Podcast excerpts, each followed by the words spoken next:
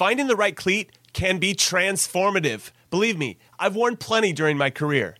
So getting the right balance is crucial. The cleat needs to feel good on your foot, but also feel good connecting with the ball.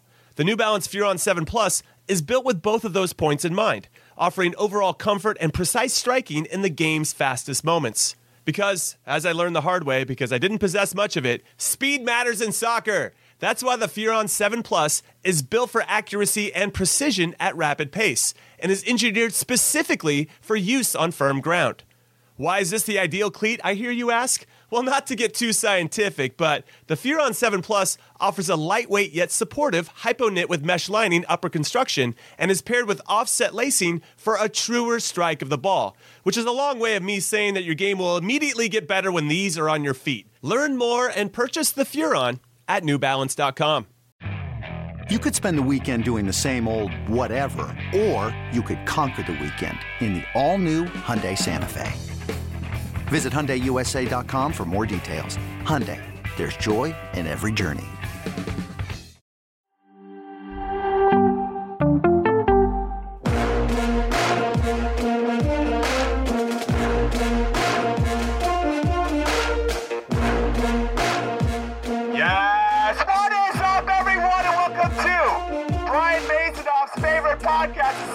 The Soccer We Trust. That's a deep cut for all of you Columbus Crew fans out there. I'm Jimmy Trash Can Cream Cheese Conrad Nino Conrad, also known as Jim, alongside only Hollywood Harry, aka Heath Pearce, because Charlie Davies the third, also known as Chuck Wagon, is doing this thing on TV with Paramount Plus for the Champions League yesterday and the Europa League today. So Heath, I feel like he might have to give up the Hollywood nickname, or you might have to give it up, and he's going to take it over. Yeah, Pretty big you deal. It's a know, big deal. he's taken like Fashion Week, you know, Paris. He's taken Hollywood from us. He's taken Broadway from me, just in terms of you know, clearly a performer. I got nothing left, Jimmy. I got nothing left. He could have it all. He could have. I mean, he's going to have it all, whether we like it, or all, not. You know, he's, think- I he's think- got it all. You know, what do you what do you give a man who has it all? You know, Yeah, that's true. More wood paneling, I think. Anyway, on today's show, we're talking about the official announcement of U.S., Canada, and Mexico qualifying for the 2026 World Cup. And actually, Heath, I don't think there's much left to talk about, except that is a job well done, everybody. Mission accomplished. well done. we did it. We qualified. boys? We did. Baby, we the got it. All right. boys. No, So you know, we're gonna uh, dive. We're gonna yeah, dive in ju- further. Just, just, yeah. Go ahead, go, real go, quick go, on go. Jimmy. Do you think you know? Because it truly is a, a, a mixed bag of, of of what you want, right? On one hand, we're like, oh, qualifying, you know, games of consequence, but at the same time, you're kind of like, did our team get battle tested in qualifying? They did. Did our team get better as a as a soccer team? I don't think about they the did at all the last time yeah, last time around. I mean, we don't want to talk about 2018. That never happened. Uh, That was that was match fixing. Um, we- uh, but but but you look at the importance of you know again this team going through a lot of going through that. But at the same time, I'm like, we gave you give up a lot of windows to test yourself against bigger competition, albeit in friendlies. Now we know we've got Copa America, Gold Cup, and and and Nations League uh, coming up, and so maybe there's enough in there. But I found qualifying to be kind of a mix. I was torn between the the actual purpose and value of it. Now we've got these other competitions, but no qualifying, which are truly consequential, right? Like tournaments are are something, and Copa America I think will be will will be big. But do you think we? I mean, what's your trade off? Do you think we get more than gain more than we lose in something like this? I, I don't want to belabor this this point all that much, No, but I, but I, the point is, is you know, well, just- it's every- just weird. everybody knows that the U.S. Mexico game makes a ton of money, especially Yeah. if it's played in the, in the U.S. I expect that instead of qualifying, we're gonna have about 25 U.S. Mexico games between the end of Copa America uh, and the start of the 2026 World Cup. That's what I foresee happening. Quite a few of those just a- games. Just It's gonna Soccer United hard. Marketing making a 10, 10 a ten match uh, four year deal. It's gonna be a tour. They're gonna go to Yeah. every every World Cup market. Shoot, I'd try sure to go to all. To be fair, U.S. Mexico, I try to go to all of them. Uh, although I do get your point. Yes, yes, yes, yes. So I think what's going to be difficult for us is that there's a quite a significant amount of time from the end of Copa America to the beginning of the 2026 World Cup. What do we say? 20 months, maybe. And in those 20 months, it's not easy to go get friendlies against good competition anymore with the emergence of the UEFA Nations League or just Nations. League in general. So, so where are we going to go get those games? And, and that's going to be really interesting to see where we can cut our teeth and win because friendlies don't really exist anymore. They're trying to monetize it or or make it a competition with every single game that they play. So that's that's going to be fascinating and, and what U.S. Soccer, Canada, and Mexico have to do to go find those games. Yeah, I mean, it is tough, and and it was a bigger challenge during the pandemic, right? Because everybody was looking to get good games, and you're just having to play anybody. And we saw with Greg Berhalter's record, he has a great record against a number of opponents that were less than a team from ourselves, as well as less than a team from the opponents, but a lesser opponent. Um, and so when I look at that, you you've got to get out on the horizon. Like you've almost got to map out the next four years now Agreed. because Agreed. there's not going to be any changes. They've announced what the next few years look like. There's not going to be any new tournaments. Nations League's going to have its place. Copa America is going to have its place. Gold Cup is going to have its place in this window. And then you need to go up, go out and stack yourself up against some big opponents. And that doesn't just mean the Brazils and and the Frances and the Englands, but you also need to probably play some good African opponents. You need to make a commitment to playing a diverse group of high level, high ranking, high performing opponents. Um, to not just prepare yourself for the World Cup, but to better develop this team um, in international matches and also to test, right? We saw our biggest panic was because we played against two good opponents in Japan and Saudi Arabia. And we were like, oh my gosh, we're going to a World Cup now. We're not ready because we spent last months playing against uh, Mexico and Jamaica and and and and you know Honduras and and all these uh, Concacaf nations that got us to the World Cup, but I don't think prepared us for a World Cup outside of again that togetherness, that fight that you get in any competition. So I'm hoping that's the plan. Uh, but have some bad news for you, Jimmy. We don't have a sporting director. No, we And, don't, or a general we, manager, uh, or a coach. general manager, or a coach for that matter. Uh, and fine. so um, at the same time, you're kind of like you want to get the value. We saw during that window when the U.S. didn't have a coach. They, you know, um, what's his name did a great job with the team, but it wasn't like the team was developing along uh, through a system that was, you know, inc- getting us incrementally better in the way in which we want to play and compete and our different styles of play and all those kinds of things that tests like our quality of our player pool. Yeah, you're you're thinking about Dave Sarachan. I I Yeah. want to say then this is a nice segue. I, I, by the way, no disrespect to Dave Sarachan, I just couldn't remember his name. No, well, he's he's been known normally as an assistant, and sometimes Yeah. it's harder to remember the assistants uh, than the head coaches. So we have a couple topics, obviously, to dive into today. Uh, we're going to dive in on Thierry Henry, who kind of tap dance around his interest for the U.S. men's national team job. We'll get into that, which is a nice segue into what we're talking about right now. Christian Pulisic potentially heading to Spain. Are U17s continuing to dunk on people in the CONCACAF Championship? They just made the round of 16. We'll get into that a little bit. Some special players there that I think have a bright future. And uh, Jesse Marsch, his future, speaking of futures, apparently it broke down with Southampton. He's not headed there. And the plight of our Americans at Leeds. They have a game against Everton this weekend. Everton are in the relegation zone.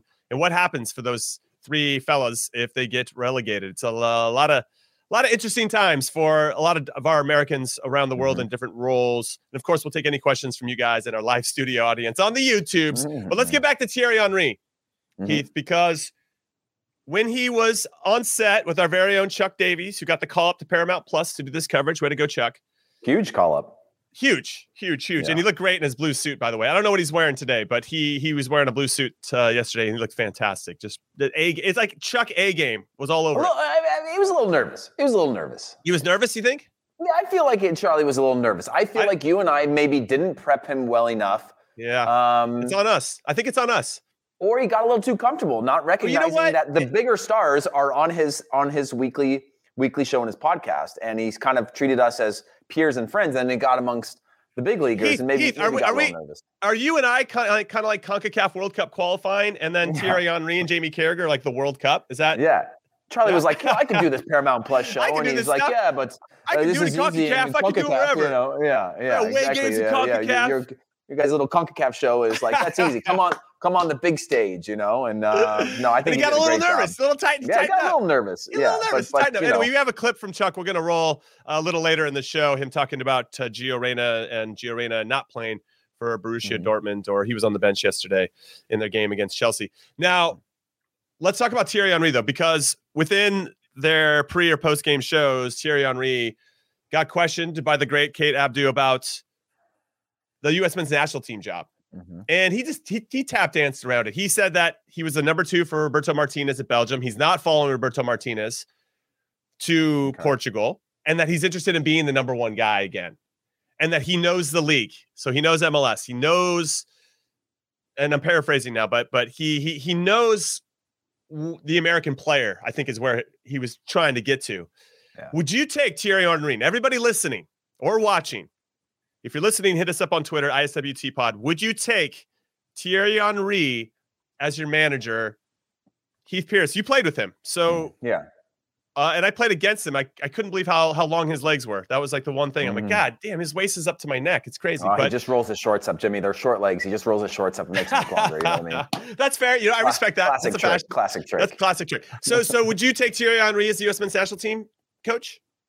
Um, if I was playing, yeah, because I know he'd call me up as a, as a, as, as, as a, friend. A, as a friend, I'd I'd get that call up. You know, I've I've. Are you telling me there'd be my, more nepotism with Thierry Henry? Like he'd call I, up his I buddies. Spent, I spent my entire career wanting to be a nepo baby and I never got it, you know, and I, and I, unless I want to go back and coach my dad's high school basketball team, uh, I'm probably not going to, not to get that, uh, even though my, my, my mom did say I played great every game of my career. But when I think about uh, Thierry, he's another one similar to Steve Cherundolo where I'm like, I spent enough time with Thierry and with Steve to know that these are brilliant footballing minds, right?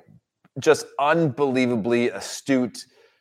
You know, when I used to watch games, and he, he, used to talk about this publicly, and I used to be like, "Oh yeah, this is kind of just like a, a gimmick," you know, where he's like, when everybody's watching the ball in a match, I'm watching what's happening off off the ball because that's where the real tactics are happening, right? That's where the real game is happening, is what's happening away from the ball.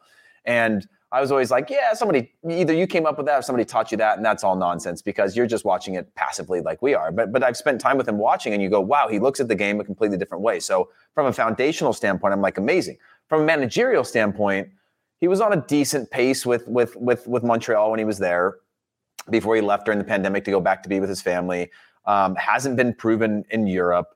Um, isn't currently coaching actively at the moment. And I remember when, whenever I think about these types of situations, it's not necessarily Thierry, I think about I, I talked to. Do you remember Jonty Whitehead? Um, yes, at at Fox. Yes. Um, well, I, I, remember going in to meet him one day, and I just retired, and I was just talking to, to him about just different things, and he was kind of like, you know, the thing that I really want is I want TV people to want to do TV. What I don't want is TV people who want to coach, or if you're a club, uh, a coach who want uh, coaches because they're waiting for their next TV deal. And, and I'm not saying that's the case with Thierry, but I do think that he's obviously got a standard of it he's set for himself without very little experience as to the club and the level of which he wants to coach. And I would I would feel the same, right? I think it's a huge challenge to to play at a different level or at a club with less resources and all those types of things. So I'm wondering what it is that he's holding out for to be the number one in charge again. Is it a club? Is it a national team? What's the right national team? What's the right budget? What are the right situations and circumstances that will allow him to work towards his success goals, right? And for me right now, I just can't say. Uh, I, mean, I mean, I can wholeheartedly say no as as the answer to potentially the national team solution, um, just because I haven't seen enough of him uh, to know that could he, could he potentially take us to the next level? Absolutely.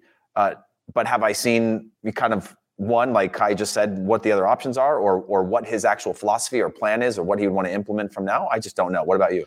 So let's take a look at his stats. Let's go to the stats. Just because they're out there, they exist. Like and he coached Monaco as the head coach. Okay, he took mm over in October 2018. He got fired in January. So he lasted 20 matches. He won four of those 20. Okay. And from and I think he'll speak about that time as a complete learning curve, right? Mm-hmm. But he took that job after a pretty good run with Belgium in the 2018 World Cup, where they got to the semifinals and probably played to the level of their talent, right? uh, what play, you know, to obviously fine margins as we discussed, and and uh, they got to the semis and lost. Now, since then, he took over Monaco, got fired, twenty percent win percentage. Mm-hmm. Uh, eight no, ten months after that job, after getting sacked, he took Montreal Impact, which was a bit of a surprise. I was like, oh, cool, he's he's in MLS mm-hmm. and. He, he's gonna see it hopefully as a springboard as we've seen with others and patrick vieira kind of jumps to mind he was in charge for about speaks a year French. and a half speaks french and he coached 29 games over that time. And this was during the pandemic as well. So yeah. I want to give him a, a little bit of uh, a little bit of rope, right? That that uh, there is an asterisk next to this because of the pandemic and all the challenges that happened and MLS's back tournament and all that. 29 games in charge, nine wins, 31% win percentage. Now, I agree with you that he lacks maybe that head coaching experience. And what I remember from hearing about his time at Monaco is that he just thought the players should be better, right? They should just. Mm-hmm. He's so good, and I think Zidane obviously falls into this as well. Those guys are, as you said, brilliant minds for the game, incredible players. Arguably top 10 for both of them, I think, all time. And and how do you relate to somebody that can't do the basics that just comes so naturally to you? Right. That's always, I think, the the stumbling block for some of these world-class players that go into coaching. And, and that's oh, yeah. why I think we see we see the Arsene Wengers of the world, Jurgen Klopps of the world, who who are good, solid players, but but needed to use their brain more, more maybe during the game because they weren't as athletically gifted or just mm. couldn't see the game the same way, just didn't have the IQ for it. But but could be great communicators, right? And yeah. then they go on to have great probably better managerial careers, obviously, than their playing careers. So, so I just wanted to throw that in there as a starting point yeah. for this part of the conversation. Well, well it, it, funny enough, I'm here in, in in in Chicago, and we're going through this leadership conversations. We had to take these tests, right? And it brings out your five greatest strengths based on 140 something questions or whatever, and you answer them all based on like very much agree, very much disagree, and there's like these two ends of I can't remember the name of the test, but the point was is that when we listed them all out in our leadership group of like where the strengths are, the conversation came up is the way in which Google hires, right? And this this all makes sense hopefully in a second. But the way in which Google hires is that they actually hire and put people into teams based on their strengths, right? So they don't look at weaknesses and developing weaknesses. They say, okay, um, Thierry Henry, actually, you're great at seeing the game a certain way. We're going to put you as the head coach, but we need to hire a staff around you that can do tactics right, right, that right, are good with people that mm-hmm. are uh, personable, that um, that can the balance uh, extract, yeah, the balance. Yeah. And I think when I when I think about that through the lens of of Thierry and and and his development, is that okay? Fine, I get that. I, I experienced that. Thierry had no ability or patience or timing for anybody who didn't want to be at the very best. If you didn't want to be the best in the world, he was like, I don't understand why you play, right? And mm-hmm. come into an MLS club when I'm there, and you go, there's guys that are just happy to be playing professional soccer, right? Because six months before that, they're like, oh, I'm going to get a job. I'm going to work in finance. No one cares about me. I'm not good enough. To all of a sudden being like, oh man, I'm getting paid to be a soccer player, no matter the sum. Like that was a, a different bar that he'd never seen before, right? Because he'd spent his whole life differently. And so I think it's up to him then at that point to build a team around him. And I'd be curious to talk to like uh, Roberto Martinez, uh, Bobby M, if you will, of what Thierry brought to the table. What did he bring to the Belgian national team? Was it his ability to connect with players or understand, or was it a credibility or a respect that he brought and that was enough? Like, what are the skills that he has? And then how does Thierry then build a team around him that can either open his eyes, eyes up to new things or balance him out so that you actually have a complete product? I, I mean, because a lot of times we look at just the manager and we don't think about the fact right. that, like, they're so resourced now. And that's like Steve Cherundolo talked about this actually now saying how different it is to coach because he's got an entire staff, right? Video people, uh, uh, you know, from from editing, analysis. You've got assistant coaches. You've got multiple assistant coaches. You've got an athletic trainer. You've got medical staff. You've got sports science. You've got all these things that allow him to narrow the scope of what he needs to focus on. And I'm wondering, like, could Thierry build the right team? I don't know. I mean, I mean would you would you be open to a Thierry Thierry with a couple big assistants that you'd be you'd be open to that have proven themselves, or or you could sort of get more on board than just thinking about him specifically? I would. I, I think I'd be to do to to casually like Greg, dismiss- and, Greg and Greg and Claudio as assistants for, for Thierry. I, or do you think I, I, I don't think you can casually dismiss interest from from Thierry Henry. I think you have to really consider it. I think it would be worth having a conversation with him, getting his mm-hmm. views. I do think that, as some people have pointed out in the comments, and I'm sure people that are listening are ready to jump in and say, "What about dual nationals?" You know, I mean, Folarin Balogun, who has talked to Thierry Henry on the phone, uh, looks up to him. They have a relationship. If he's mm-hmm. the coach of the U.S., I think Balogun comes over and commits to us. Is mm-hmm. that enough, though? I mean, I mean, Balogun's the only one that jumps out, but I assume you might attract even more dual, dual nationals to want to be a part of whatever Thierry Henry's building. But I do agree that there is something lacking when he had his own chance to be the number one. Also, let's talk about this. The second time around as Belgium's assistant coach at the World Cup, they way underperformed and got knocked out in the group stages.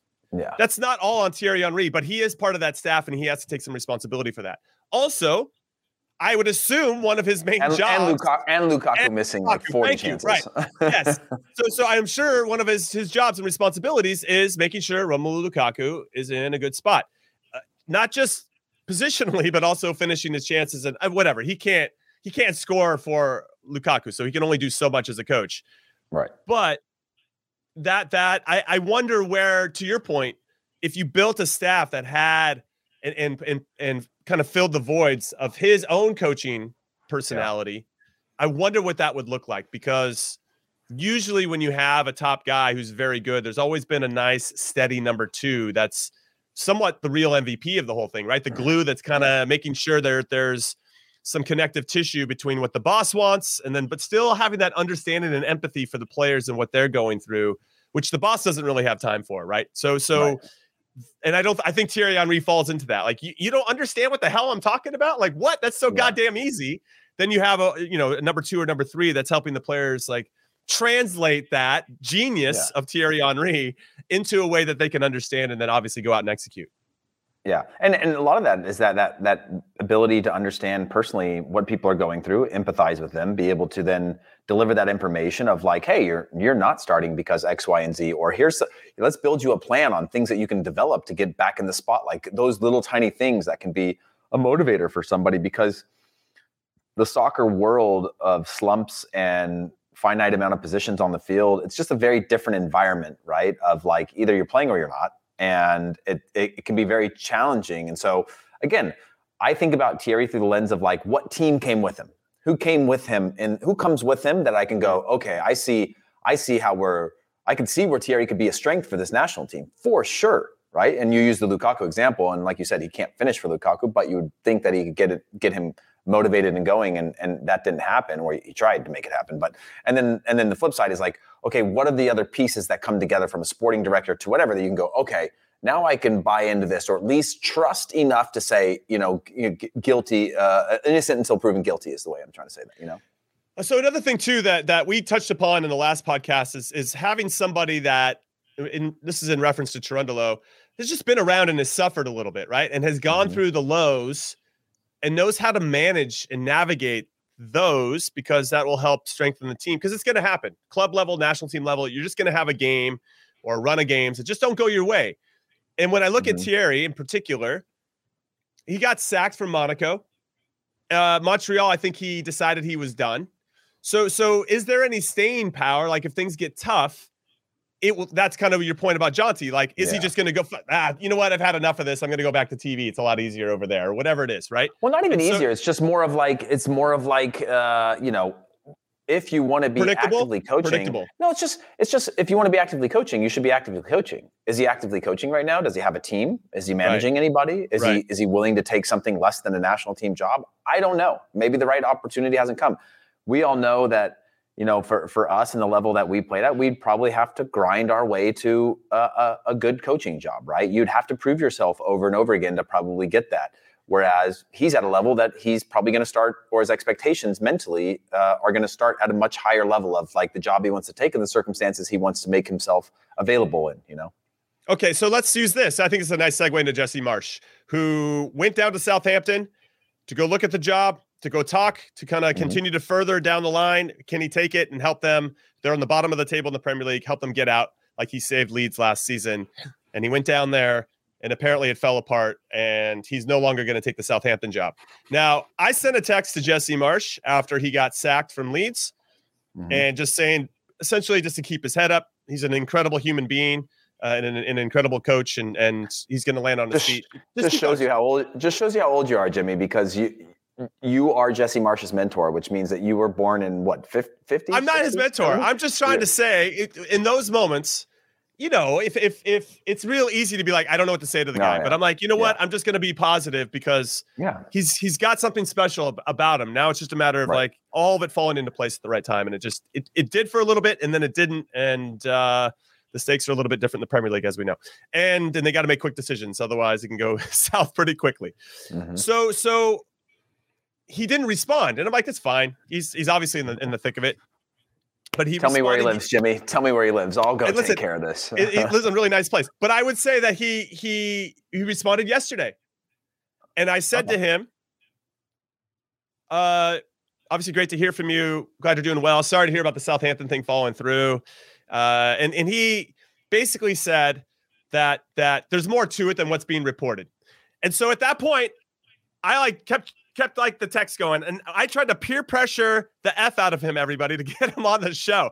I don't know if it's going to happen or not yet. I mean, he's, I think he's got some free time, and and now it's mm-hmm. Southampton going away. I, I, so so we're just letting you know that we're putting it out there. We're putting some feelers, we're planting seeds, and we're hopeful that like maybe that. at some point Jesse Marsch will come on the show and have some fun and, t- and share some laughs with us. The guy is is awesome. If you've never heard him, kind of I I've I did some stuff with him on CBS Sports and HQ over the last couple of years in between his jobs at Yeah. Salzburg and Leipzig and Leipzig and, and Leeds, and he's great. And he's got a great Yeah. sense of humor, and, and I think it would be fun for him to come on and kind of sh- showcase that side of him, especially when there's not a lot of pressure uh, and all that type of stuff. But do you think it was a good career move for him to just avoid the Southampton thing altogether, Keith? Because it would have felt a little bit rushed. And and I don't know if they have the infrastructure in place for him Yeah. to really have succeeded in the short term and maybe even the long term. So, you know, do you think From- he dodged a bullet there? yeah. And do you think he might still be a commit candidate for the U.S. job? I do think he's a candidate. I think him turning it down means there's probably more opportunities for him. I don't think Jesse's tied or married to just the Premier League. He'd probably enjoy a, a different adventure. He's been up for adventures before.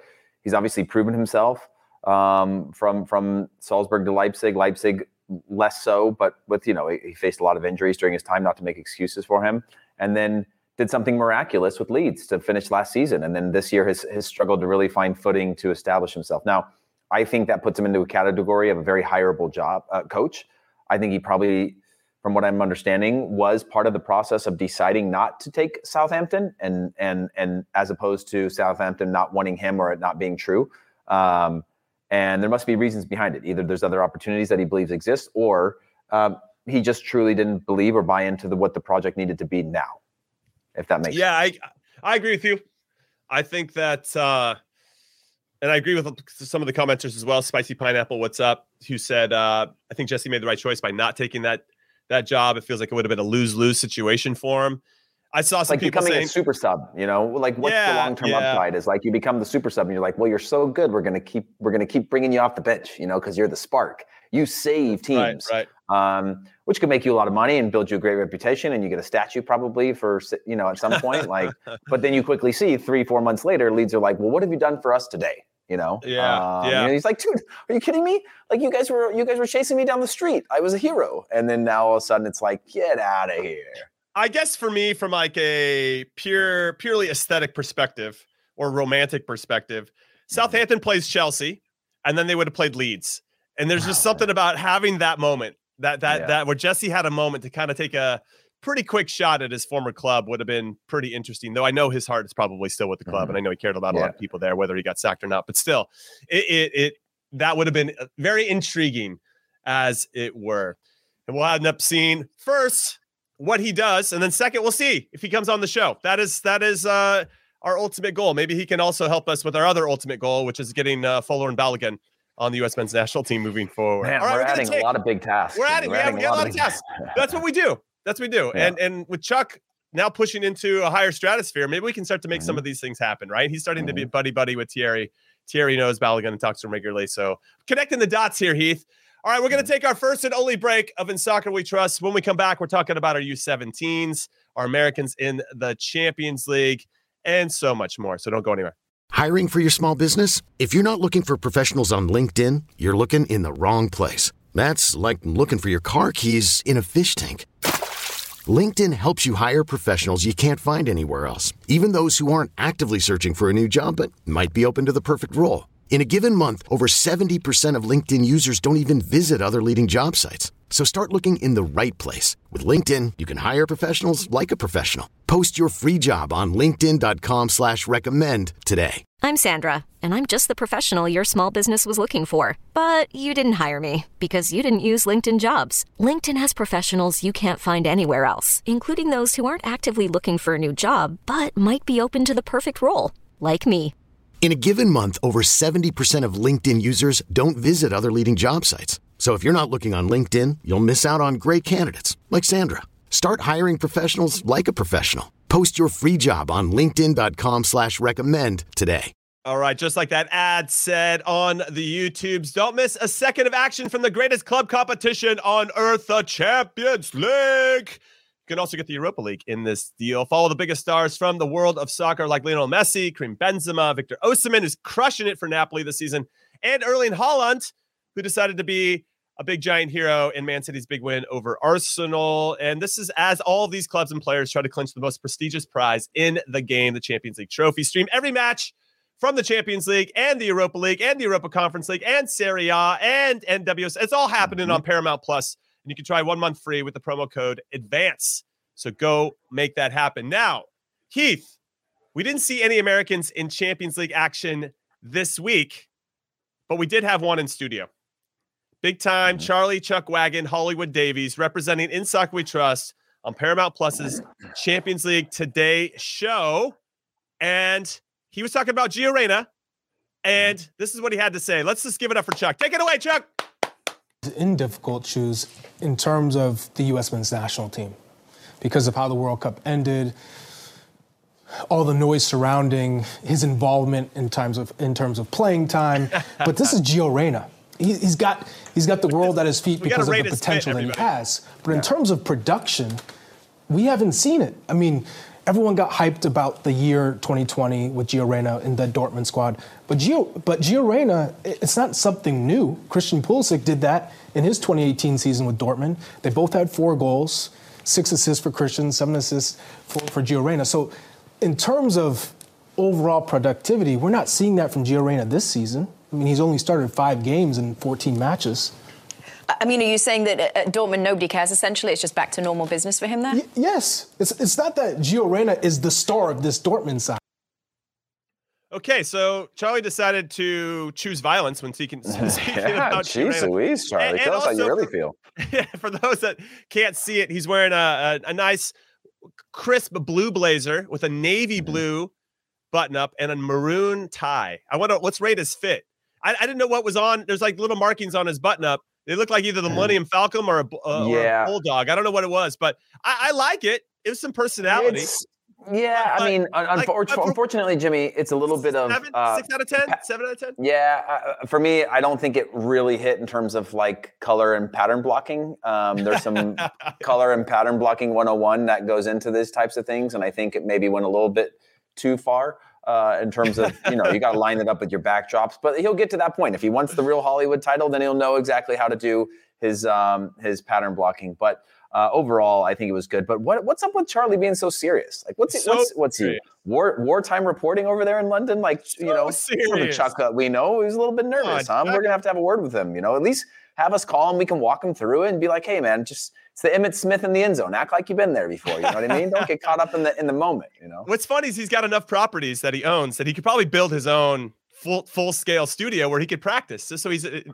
comfortable with his surround. It's like it's yeah. like it's like training in Denver for a high altitude so that you're you're ready for the Mexico City World Cup qualifier when you play at Azteca because yeah. they're at high altitude as well. You just got to get used to that. So Chuck, we got some notes for you, buddy, but uh, we're very proud and uh, looking as handsome as always. So let's talk now about a American that didn't play in Chelsea's 1-0 loss to Borussia Dortmund. It is Christian Pulisic. And apparently there's some this is from Fabrizio Romano, some talks happening between Chelsea and Atletico Madrid, who seem to have a pretty good relationship because you have Alvaro Morata, who's done a loan deal, and they've made business before between the two clubs. Uh, Saul came over on loan uh, last season. I don't think he played much under Tuchel, but uh, it still happened. Joao Felix is now the newest name from Atleti to Chelsea. And now there's rumors that maybe they can figure out a way to move Pulisic to Atleti over the summer and then keep Joao Felix.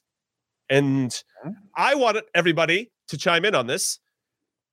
In terms of, do you think Atletico Madrid? I like that he goes to Spain. I think that's a that's a good fit, and I think it would be fun to see him play over there.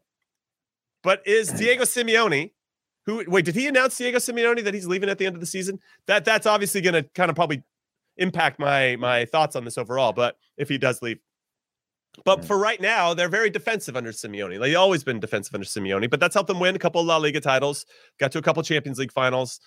When the guys are bought in, then it works. But when I look at their lineup overall, Heath, they usually play a 4 4 2, and the guys out wide in midfield just tend to be a little bit more defense minded, right? They have yeah. Rodrigo De Paul, for instance, who usually comes in central and they let their outside back come in. I mean, it's not it's not Christian Pulisic territory.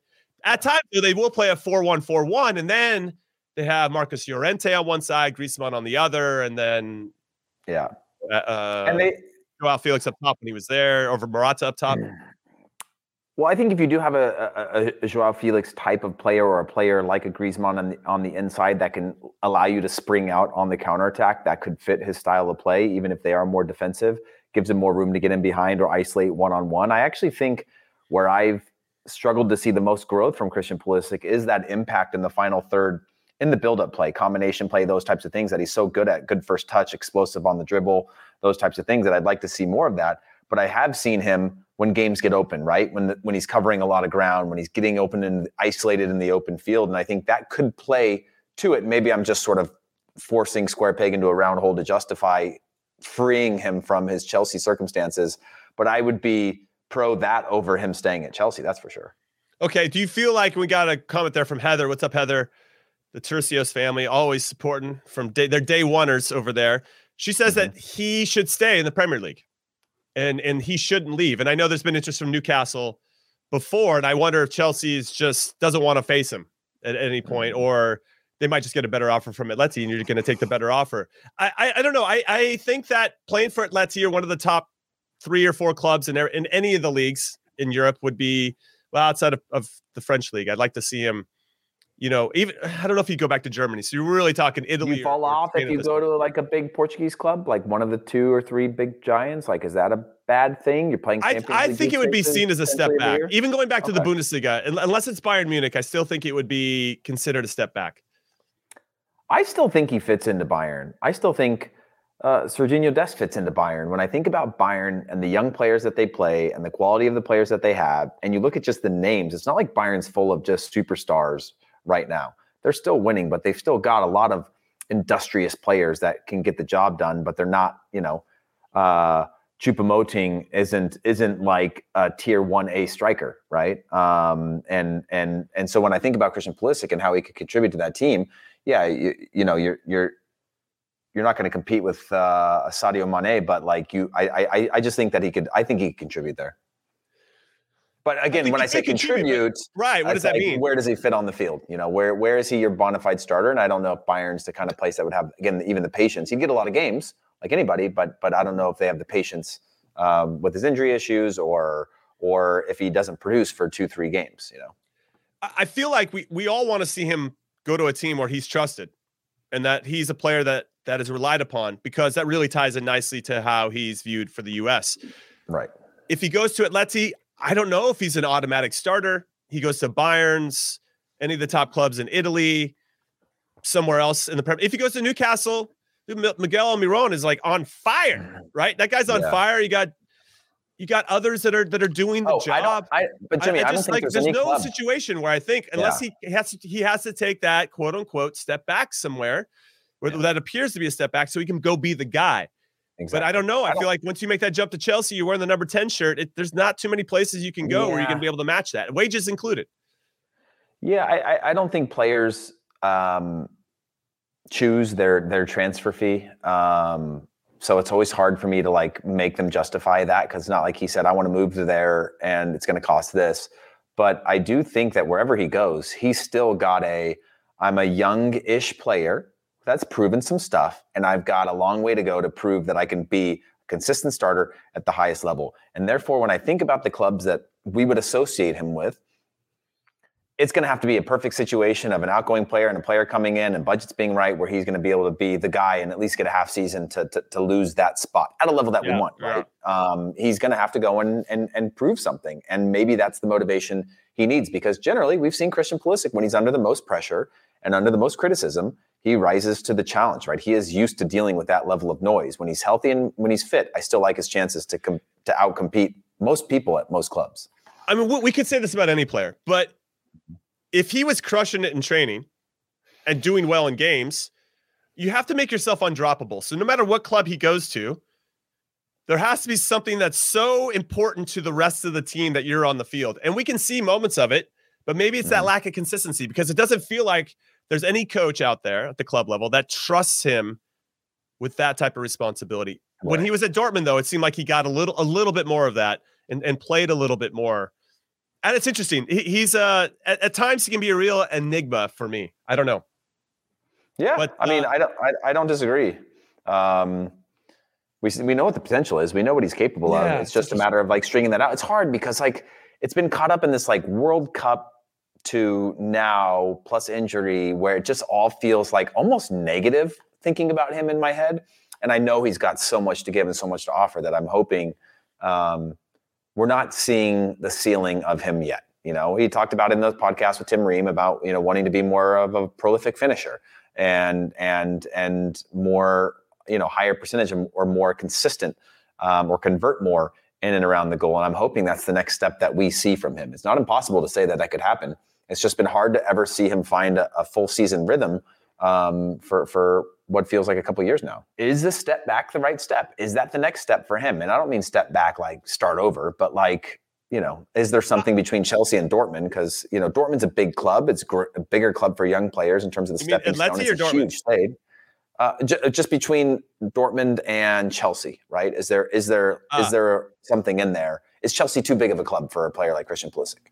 I don't think so. And he already showed that when he first came in. When they first signed him, he was lights out. I don't think he was thinking too much. He was just enjoying it, everything to gain, nothing to lose, and it, and it showed. And then I think that the shirt is heavy. When you wear a number 10 shirt for a big club, there's a lot of expectations with that. If he just stayed wearing number 22, Heath, I think we're talking about maybe a, a, much more relaxed yeah. Christian Pulisic. Honestly, there's something about the heaviness of wearing a, a certain number of a shirt and what people expect out of you when you decide, I'm going to take on that responsibility. Now, I love that he has that type of confidence. But I wonder, mm-hmm. I wonder, I'm not going to go down that rabbit hole too far. I think that he needs to change the scenery. I think that whatever he's going to do at Chelsea, he's already done. Mm-hmm. And he just needs something different. If you go to a team like Atletico Madrid, if you go to Borussia Dortmund, you're still playing to the Champions League. You're still playing at a high level. You're still competing against some of the very best in the world on a regular basis. Right. And if he did well at Atleti, let's say over a two year period, I think he could easily find himself back in the Premier League in a different situation, being seen in a different light, kind of shedding some of the disappointment. Now, listen, he's one of a lot of players that maybe haven't played to their complete potential at Chelsea. I'm I'm talking right. Mo Salah, Kevin De Bruyne, Romelu Lukaku. I mean, there's a there's there's a laundry list of guys that have gone through the same type of thing. Mm-hmm. And as they continue to buy, this this new owner is even crazier than Roman Abramovich in terms of like, let's go out, scour the world for the best talent. And let's just throw it out there and see what happens, which doesn't guarantee anything, but that's uh, the plan apparently. It's it's uh I just think he needs something different. And I would welcome a change to a club of Atletico Madrid's stature. And I'd be very interested to see if Diego Simeone does end up leaving at the end of the season, who comes in and if that manager will be a better fit for the style that Christian Pulisic likes to play. Because Simeone it doesn't feel like that would be the best fit, but he would learn. He would definitely get better and smarter and more well rounded as a player under Simeone. But in terms of him like lighting up stats wise, I don't know if that would happen under him. Yeah, I think about uh, even the, the Weston McKennie situation where he's like, he goes on loan. And now he's probably thinking like it was almost a transfer and then it's a loan. Now you're like, okay, now my options are open because Jesse Marsch is gone. I don't know what the next thing is. I don't know where this club is going to be. It's a good situation for him to be in. Do you think the next move would, would need to be a season long loan to get on his feet and prove himself, or do you think that's more dangerous than than just a fresh start? Because I feel like loans can also feel a little bit, unless there's like an option to buy and it's realistic and there's an interest in you and they've got to free up the budget over time or whatever it is. Um, this lack of like convincing or this borrowing of a player can also feel that lack of permanence can also be a negative towards performances. You know, hundred percent. I think that I would avoid a loan at all costs. I think that it helped Kevin De Bruyne. We could all argue, and De Bruyne was a little bit younger at the time but De Bruyne went back to the Bundesliga, right? He went mm-hmm. back to to find his feet again, and then you know came to Man City, a much different, much more confident player. And I think that right. there's a path there that I think exists. And, and same thing with Mo Salah. And he, he went to Roma. He left to go to Italy, and then came back to sign for Liverpool, and then really took that big step. So I'm using two guys that that didn't meet, reach their potential at Chelsea, found a different path, and found their way back into the Premier League to be some of the best mm-hmm. players in the world. So that'll be interesting, and we'll see how that continues to play out here with uh, with Chelsea with Christian Pulisic. So let's now move over to Sergiño Dest play for AC Milan. He didn't. He's not even on the Champions League roster for them. Gio Reyna mm-hmm. didn't come off the bench either for for Borussia Dortmund. Uh, I I'm hopeful that U.S. men's national team fans are asking for Edin Terzic's head so they can stay consistent in their dislike for anybody that doesn't play Gio Reyna. Uh, we have Everton versus Leeds preview, but I want to talk about our U17 run right now because our U17s have some excellent Mm-hmm. players. They've played three games so far in the group stages of the U17 CONCACAF Championship. They're now in the round of 16. They'll take on the Dominican Republic on Saturday. Dominican Republic didn't play in these re- recent group stage games. They had already qualified earlier, so they just kind of been waiting. And I just think they weren't going to beat the U.S. anyway. And now the U.S. have gotten a couple games under the belt. I think they're going to be sharper going into this one. But for everybody that, uh, as they start to finalize that, they're going to play the winner. If, if they beat Dominican Republic, they'll take on Guatemala or what looks like, I'm going to guess Jamaica that is going to be in that one. Guatemala's been all right throughout this. It'll be a test. But the top four of this U17 CONCACAF championship, so all the semifinalists, once they get there, so it's two more wins for the U.S. to get there, they qualify for the U17 World Cup. So that's really the end goal. And then obviously you want to seal the deal and hopefully play Mexico in the final and take them down. Like that's the plan. Now we had uh, Figur- Figueroa, whose dad played for Honduras, if I'm not mistaken, Maynor Figueroa. He might still play for Honduras, by the way. He actually might. He's like he- he's He's like, like 40 something. yeah, he's, I think he's like- 40. He's young. He's older than me, I think, and still plays, uh, Yeah. which says a lot. But he came off the bench to score the winner against Canada. Finished off a good cross. We got some players in a lot of different areas. Uh, what, what are your? You have any takeaways from these three wins so far for for our kids and and how they're doing? No, what's what's what's crazy is is again um, making sure there is a pipeline for these players for first team minutes, right? Because you're seeing this potential. We've got to get these players into an, an environments where, like you know, Cruz Medina is is getting consistent minutes at some level for his age. Uh, Figueroa is another one that you know he, he's obviously scoring goals um, as well, and and is and is a capable striker. So when I think about this this generation of players, it reminds me of a lot of generations. I don't think there's any su- one superstar, but again, what I'm most impressed about is these players drop down into their to their level. They're spending most of their time with adults and in difficult environments, and and then you're seeing just sort of that growth uh, when you compare them to players their age. Uh, but again, they still got to go go and get get it done to qualify um, because you you know that uh, on any given day and and, and right. qualifying and these types of things, things can go drastically wrong. We've seen that with the U20s. We've seen that with our Olympic teams in the past, and and they they all had the quality to qualify. But yeah, there's there's some there's some special players in here um, that I'm excited to see sort of break out into the first team world. No, I'm excited as well. Keyrol Figueroa plays for Liverpool's U18 team. We have Adrian Gill, who plays in midfield. He plays for Barcelona and their youth academy. You have Cruz Medina, uh, Mangana, who plays in midfield. There's, there's three San Jose Earthquakes players, but I, I agree with you that that what is their plan? What's the map for them? If if they're and I'm sure that you know, well, I hope. Let me say, but I hope that there's a map for them to get first team minutes as they continue to push and, and prove themselves that they deserve a little bit more. I, I think we're going to see some Cruz Medina action for the Earthquakes this season, and they have a good example in Cade Cowell already, where they want to get their younger players some minutes and, and kind of ease them into that responsibility. But you But look at Cade Cowell, by the way, and Cade Cowell is what, 20, maybe 20, 21, whatever Yeah. he is, somewhere in there, maybe Yeah. just turned 20. And he's three years of professional first team minutes, right? And I'm not saying a 16 year old or 17 year old needs to go and play every minute with the first team. But if they're getting significant minutes, then year two, you're like eight, you know, they're 18 years old and you're like, okay, this guy's got 30 professional games at 18, 19, he's on 60 or whatever. And now you're like, okay, now they're heading towards like almost 20 years old three four years professional experience and you're like this guy is way ahead for his age right? And that's the that's the development window not just we need our 16 year olds to be starting every game. It's about consistent minutes playing on their the second teams if they have to training in professional environments and then you know we're seeing a lot of that in the national team. Yeah, are there any players you think, if we had to project just for fun, like one player that you think maybe has a chance to sneak on? Because the 2026 World Cup roster, because that would put these kids at 19 years old. I mean, Which- Gill's which- starting to get in with Barcelona B. You know, I think Cruz has an opportunity there. Uh, you know, need- Figueroa need- obviously is yeah, Uh, and, and he's he's in a good youth system at Liverpool. I, I'd throw my name, throw a uh, name in Pedro Soma, who I think's been good in the middle of midfield. I think he can play multiple positions, and and I just like his game.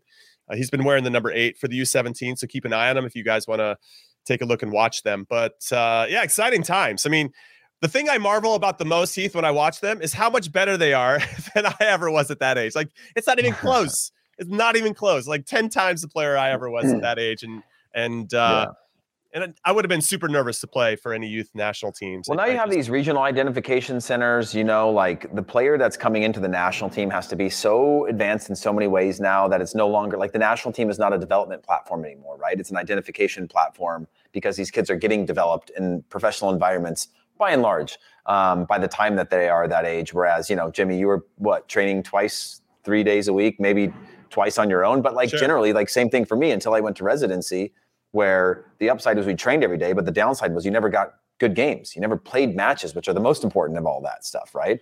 Of like being able to like implement that in, in high competitive environments. Now these kids are getting that in leagues. They're able to go up and down. Basically, they can move up to the 19s. They can train with the first team. They can get dropped back down. They can get their minutes. And so whether that's MLS or abroad, I think this pipeline of players, they're just so much more polished at this age than we've ever seen. Yeah, it's it's just exciting times. It really is. And uh, Gonzalo Segares, who we both played against in MLS, he's the U17 coach. So uh, excited to have him and his experience and really steady player. It seems like he's got yeah. a good demeanor, and, and I think the kids will respond to him, and they clearly have. So he's a really smart guy, by the way. Costa Rican international for those that don't know, but like he he was um, I spent some time with him when when when U.S. Soccer was out in L.A. and just really smart guy. Yeah, he's on top of it, and uh, I was excited when he got named as coach. I think that's a, a, really good hire, and I assume the kids will really look up to him. And he's got the career to to back that up. That that's not always mm-hmm. necessary, but I do think yeah. it helps, especially with the young impressionable minds out there. All right, yeah. so there's kind of two questions. Let's merge them into one that I think I want to finish the show with, Heath. Mm-hmm. So you have Everton versus Leeds.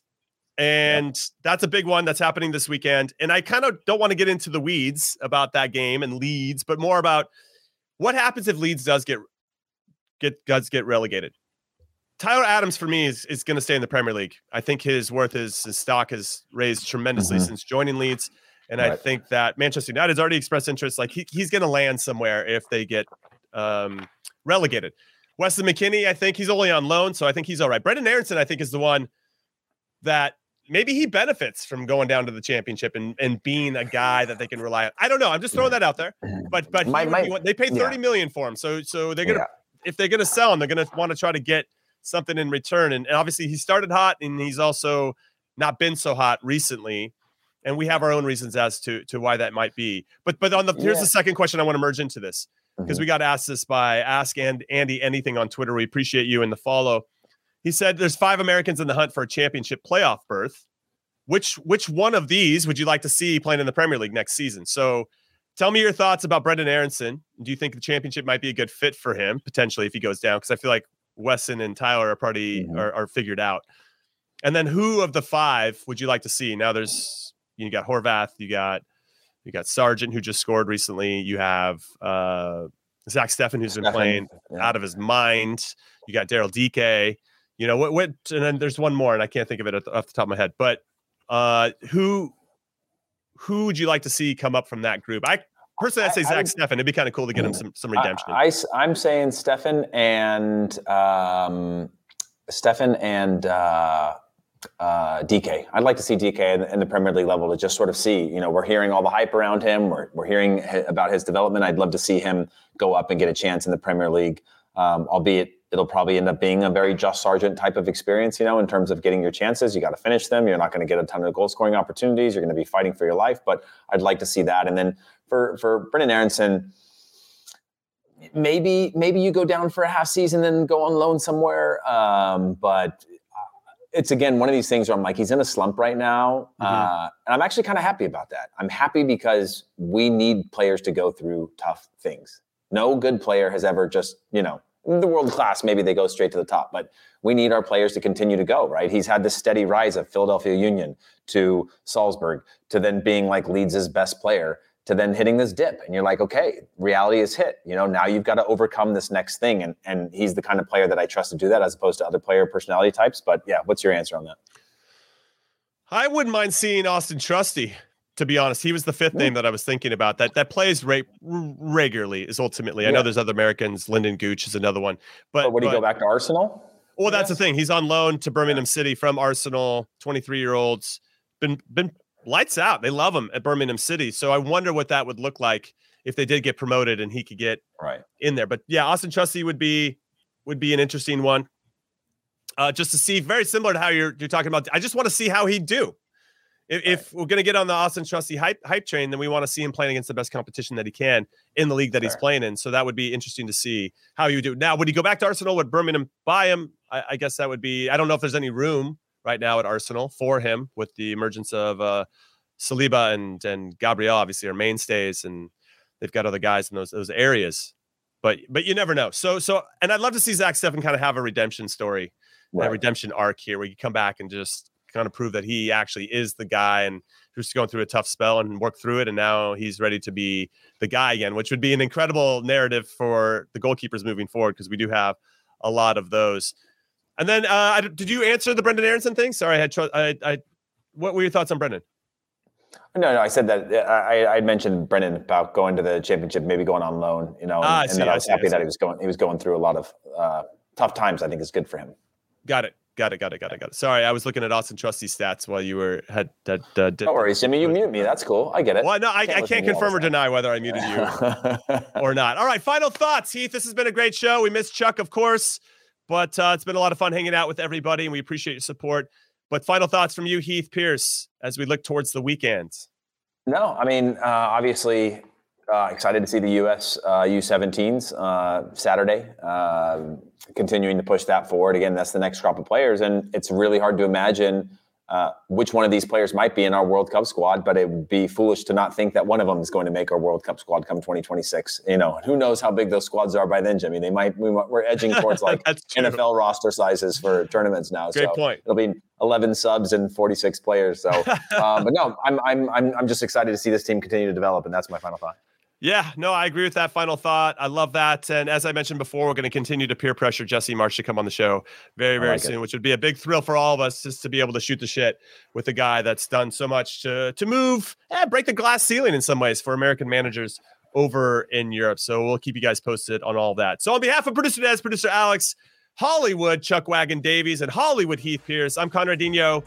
Conrad, aka Jim, and we appreciate again all of your support for Soccer We Trust. Have a great weekend, and we will see you on Monday. Later.